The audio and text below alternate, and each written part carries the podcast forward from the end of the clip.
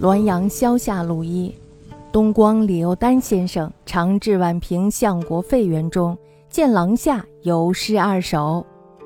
东光人李幼丹先生曾在宛平相国的废园里，看到走廊上有诗二首，一首写道：“飒飒西风吹破林，萧萧秋草满空庭。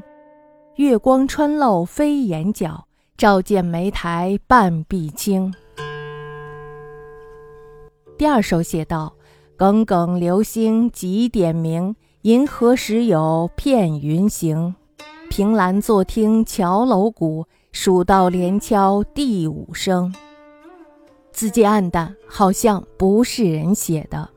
大家都知道，这个一更呢是十九点到二十一点。